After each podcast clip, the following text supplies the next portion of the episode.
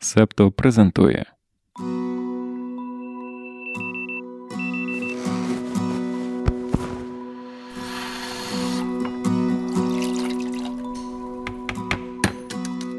П'ятниця, 13 жовтня 2023 року.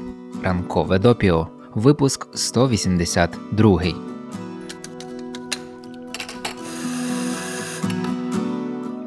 Привіт! Минулий випуск допіо ми писали у п'ятницю, коли світ перебував у стані свого звичного поміркованого безумства. Потім почалися вихідні, і стало гірше. Світ став ще більш безумним.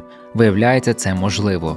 У суботу, 7 жовтня, по центральних та південних районах Ізраїлю завдали масованого ракетного удару із сектору Гази. Водночас бойовики палестинського воєнізованого угруповання Хамас на парапланах і над морем проникли на територію України. За даними Ізраїлю, щонайменше 900 ізраїльтян були вбиті. Багато уваги було прикуто до нападу на фестиваль Супернова, де Хамас з'явився несподівано, почавши розстрілювати відвідувачів і відвідувачок, а також брати їх у заручники. Люди намагалися втекти, бігли пустелею, сідали у свої автомобілі. Там на них чекали джипи з бойовиками, і останні відкрили вогонь по автівках з людьми. BBC повідомляє, що за даними пошуково-рятувальної операції ЗАКа на місці проведення заходу знайшли щонайменше 260 тіл загиблих. Наступного дня Нетаньягу офіційно оголосив війну Хамас. Військово-повітряні сили Ізраїлю почали наносити удари по Газі. Коли ми пишемо цей фрагмент допіо у вівторок, протистояння триває. Міністр оборони Ізраїлю Юав Галанд заявив, що Газа буде під повною облогою. Хамас погрожує стратами заручників у відповідь на ізраїльські авіаудари. Ми вирішили, що немає сенсу розповідати тобі про перебіг конфлікту. Поки ми готуємо випуск, події можуть змінитися не один раз. Український простір зараз сповнений новинами про Ізраїль, тож все важливе ти знатимеш до того, як ми зробимо допіо.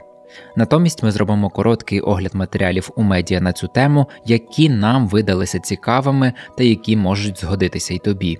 Усі лінки, які в кожному випуску, ми залишаємо в описі до подкасту. Цього разу ще якось окремо виділимо те, що стосується війни між Газою та Ізраїлем. Washington Post підготували хронологію ізраїльсько-палестинського конфлікту. Пишуть, що коріння конфлікту та недовіри глибоке та складне. Усе почалося ще до заснування держави Ізраїль у 1948 році. І палестинці, і ізраїльтяни вважають територію між річкою Йордан і Середземним морем своєю. Обидві сторони цього довготривалого конфлікту, що належать до різних віросповідань, християни, євреї, мусульмани, сприймають цю частину землі як священну. Останні сім десятиліть принесли війни, повстання а часом і проблиски надії на компроміс. Власний матеріал починається з Першої світової війни та палестинського питання. З початку 16 століття цю частину близького сходу контролювала Османська імперія. По закінченню Першої світової контроль над більшою частиною регіону передали Сполученому Королівству. Як ізраїльтяни, так і палестинці боролися за власне самовизначення та суверенітет над територією, розвиваючи відповідні рухи для досягнення своїх цілей. Під час Першої світової було декілька неоковирних спроб з боку великих західних держав визначити сфери впливу в регіоні і домовитися про статус та приналежність територій. Важливим на цьому етапі є 1917 рік. Тоді британський міністр закордонних справ лорд Артур Бальфур в листі до барона Волтера Ротшильда підтримав від імені свого уряду створення в Палестині національного дому для єврейського народу.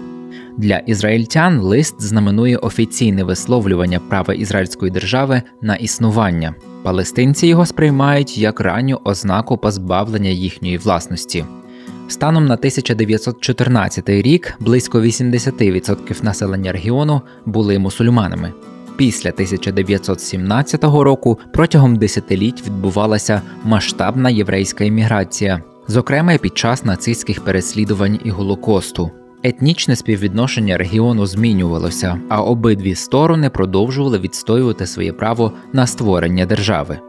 Після Другої світової війни, коли британський мандат на Палестину добігав кінця, Генеральна асамблея ООН у 1947 році ухвалила резолюцію 181. Нею закликали розділити підмандатну землю на дві незалежні держави: одну арабську та одну єврейську. Планувалося, що релігійно значущий Єрусалим буде під особливою міжнародною адміністрацією. План не спрацював після того, як арабська сторона відхилила його як невигідний. Ізраїль проголосив незалежність у травні 1948 року. Наступного дня коаліція арабських держав, об'єднана з палестинськими угрупованнями, атакує ізраїльські сили. Так почалася перша з кількох арабо-ізраїльських воєн. Зрештою, Ізраїль отримав контроль над ще більшою частиною території, ніж це передбачала резолюція Генасамблеї. А от спокою в цьому регіоні так і не запанувало. Більше про історію конфліктів, воєн та повстань читай у статті на Washington Post. Порекомендуємо ще один матеріал цього видання. Він теж про історію конфлікту, але вже з концентрацією на ближчу історичну перспективу та Хамас між Ізраїлем і Газою, глибока історія травм і насильства. З цього огляду Ішана та Рура розпочалася вівторкова розсилка від Washington Post. Ми розповімо на що звернули увагу найбільше, але спершу зафіксуємо, що ж таке власне сектор або смуга гази.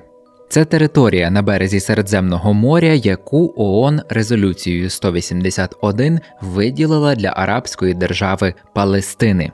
Як ми вже згадували, тодішній план про створення двох держав арабська сторона відкинула. Почалася низка конфліктів з 1948 по 1967 рік. Смугу Гази окупував Єгипет. У 1967-му, після шестиденної війни, територія перейшла до Ізраїлю, який контролював її до 2005-го. Під час ізраїльської окупації Гази двічі відбувалися палестинські інтифади повстання у 1987 та 2000.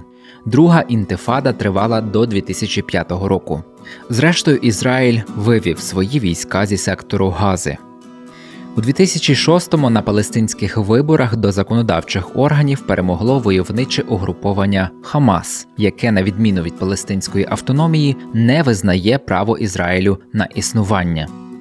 У 2007-му Хамас захопив сектор Гази, а Ізраїль запровадив 16-річну блокаду цього невеликого перенаселеного палестинського анклаву. Обмеживши мобільність товарів і людей, Ізраїль поглибив гуманітарну кризу в Газі. Більшість жителів та жительок анклаву живе в таборах для біженців і покладається на пайки міжнародних організацій. Як нам здається, з 2007 року логічно відрізняти новий етап ізраїльсько-палестинського конфлікту протистояння Ізраїлю та Хамасу.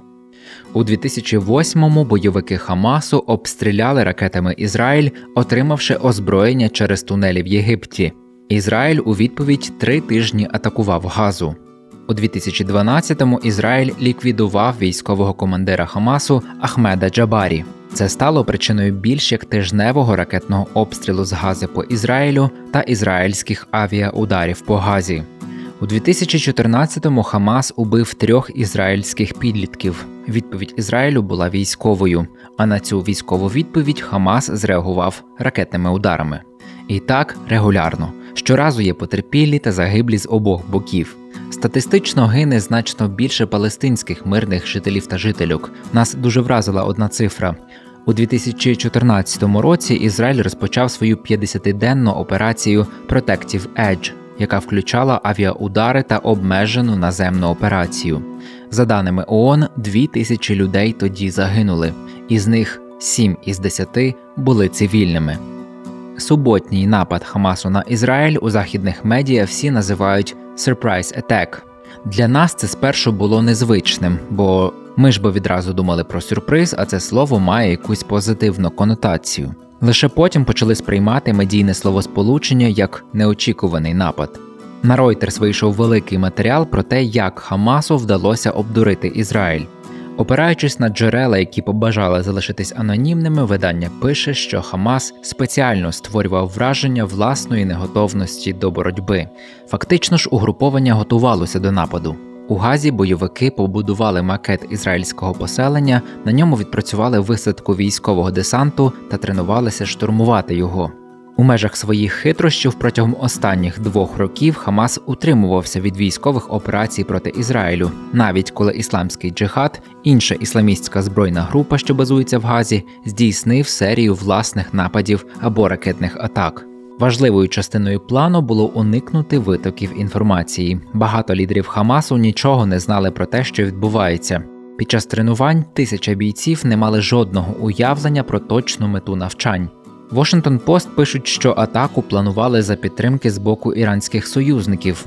Вони забезпечили військову підготовку та матеріально-технічну допомогу, а ще дали гроші на зброю. Про це в понеділок заявили нинішні та колишні представники розвідки країн Заходу та Близького Сходу. Після нападу бойовиків Хамасу на Ізраїль миттєво почали ширитися фейки. Тобі доводилося бачити, як українські телеграм-канали поширили неправдиву інформацію, що Вашингтон виділяє Ізраїлю 8 мільярдів військової допомоги. VoxCheck – фактчекінговий проєкт незалежної аналітичної платформи Vox Україна підготували добірку фейків та їхні спростування. Наприклад, була новина про те, що лідера Хамасу Яхя Сінвару ліквідували. Ті, хто поширювали таку інформацію, покликалися на The Times of Israel. Фактчекери дослідили, що насправді ізраїльське видання процитувало слова головного речника армії Ізраїлю контрадмірала Даніеля Хагарі. Він погрожував, що військове та політичне керівництво Хамасу буде знищене, а Ях'я Сінвару вже можна вважати мерцем. Лінк на добірку фейків та їхнє спростування від VoxCheck ми залишаємо. Там є ще 5 пунктів. Рекомендуємо прочитати, а ми на цьому завершимо про Ізраїль та Хамас. Ну, майже завершили. Політіко пише, що війна між Ізраїлем та Газою активізувала центристське крило республіканської партії США у спробах повернути Кевіна Маккарті на місце спікера. Законодавці стурбовані тим, що ще одна затяжна боротьба за посаду призведе до відтермінування дій щодо допомоги Ізраїлю, найближчого союзника США на Близькому Сході. Макарті знає та вдячний за всі зусилля, щоб повернути його на посаду, але сам наразі не бере в них жодної участі. А тепер точно готові переходити до наступної теми. Це буде секретна частина спільноті Септо. Розповімо про кладовище космічних кораблів у Тихому океані. Доєднуйся до Patreon чи BuyMeCoffee, щоб прослухати цю історію. Стіки до ранкової кави про події стисло.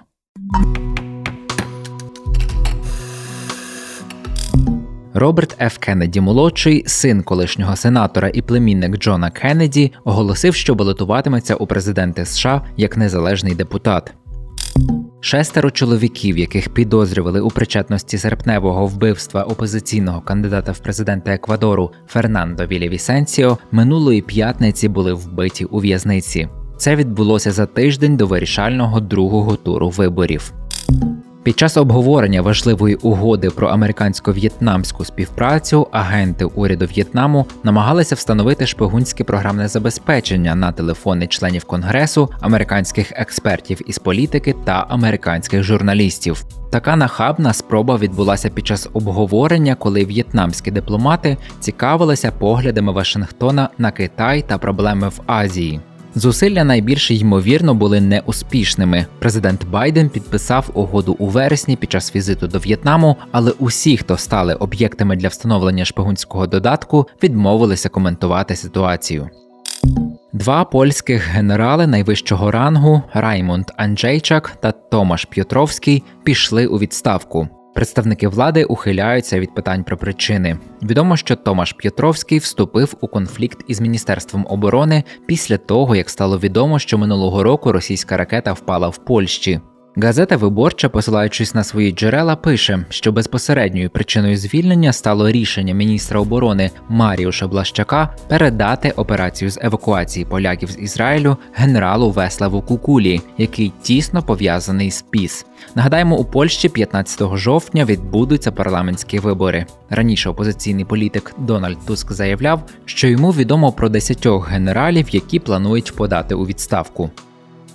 Вчені попереджають, що кліматичні зміни вже змінюють смак і якість пива. Дослідники прогнозують, що врожайність хмелю у європейських регіонах вирощування до 2050 року впаде на від 4 до 18%, якщо фермери не пристосуються до більш спекотної та сухої погоди. Зміниться і вміст альфа-кислот у хмелі, що надає пиву характерний смак і запах. Він впаде на 20-30%. Шанувальники і шанувальниці пива обов'язково відчують зміну клімату чи то в ціні, чи то в якості.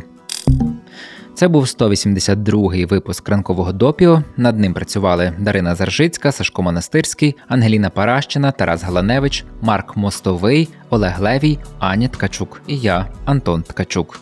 Почуємося, Солодашко. Ви прослухали подкаст Ранкове допіо. Шукайте септо в соцмережах, діліться враженнями та розповідайте іншим.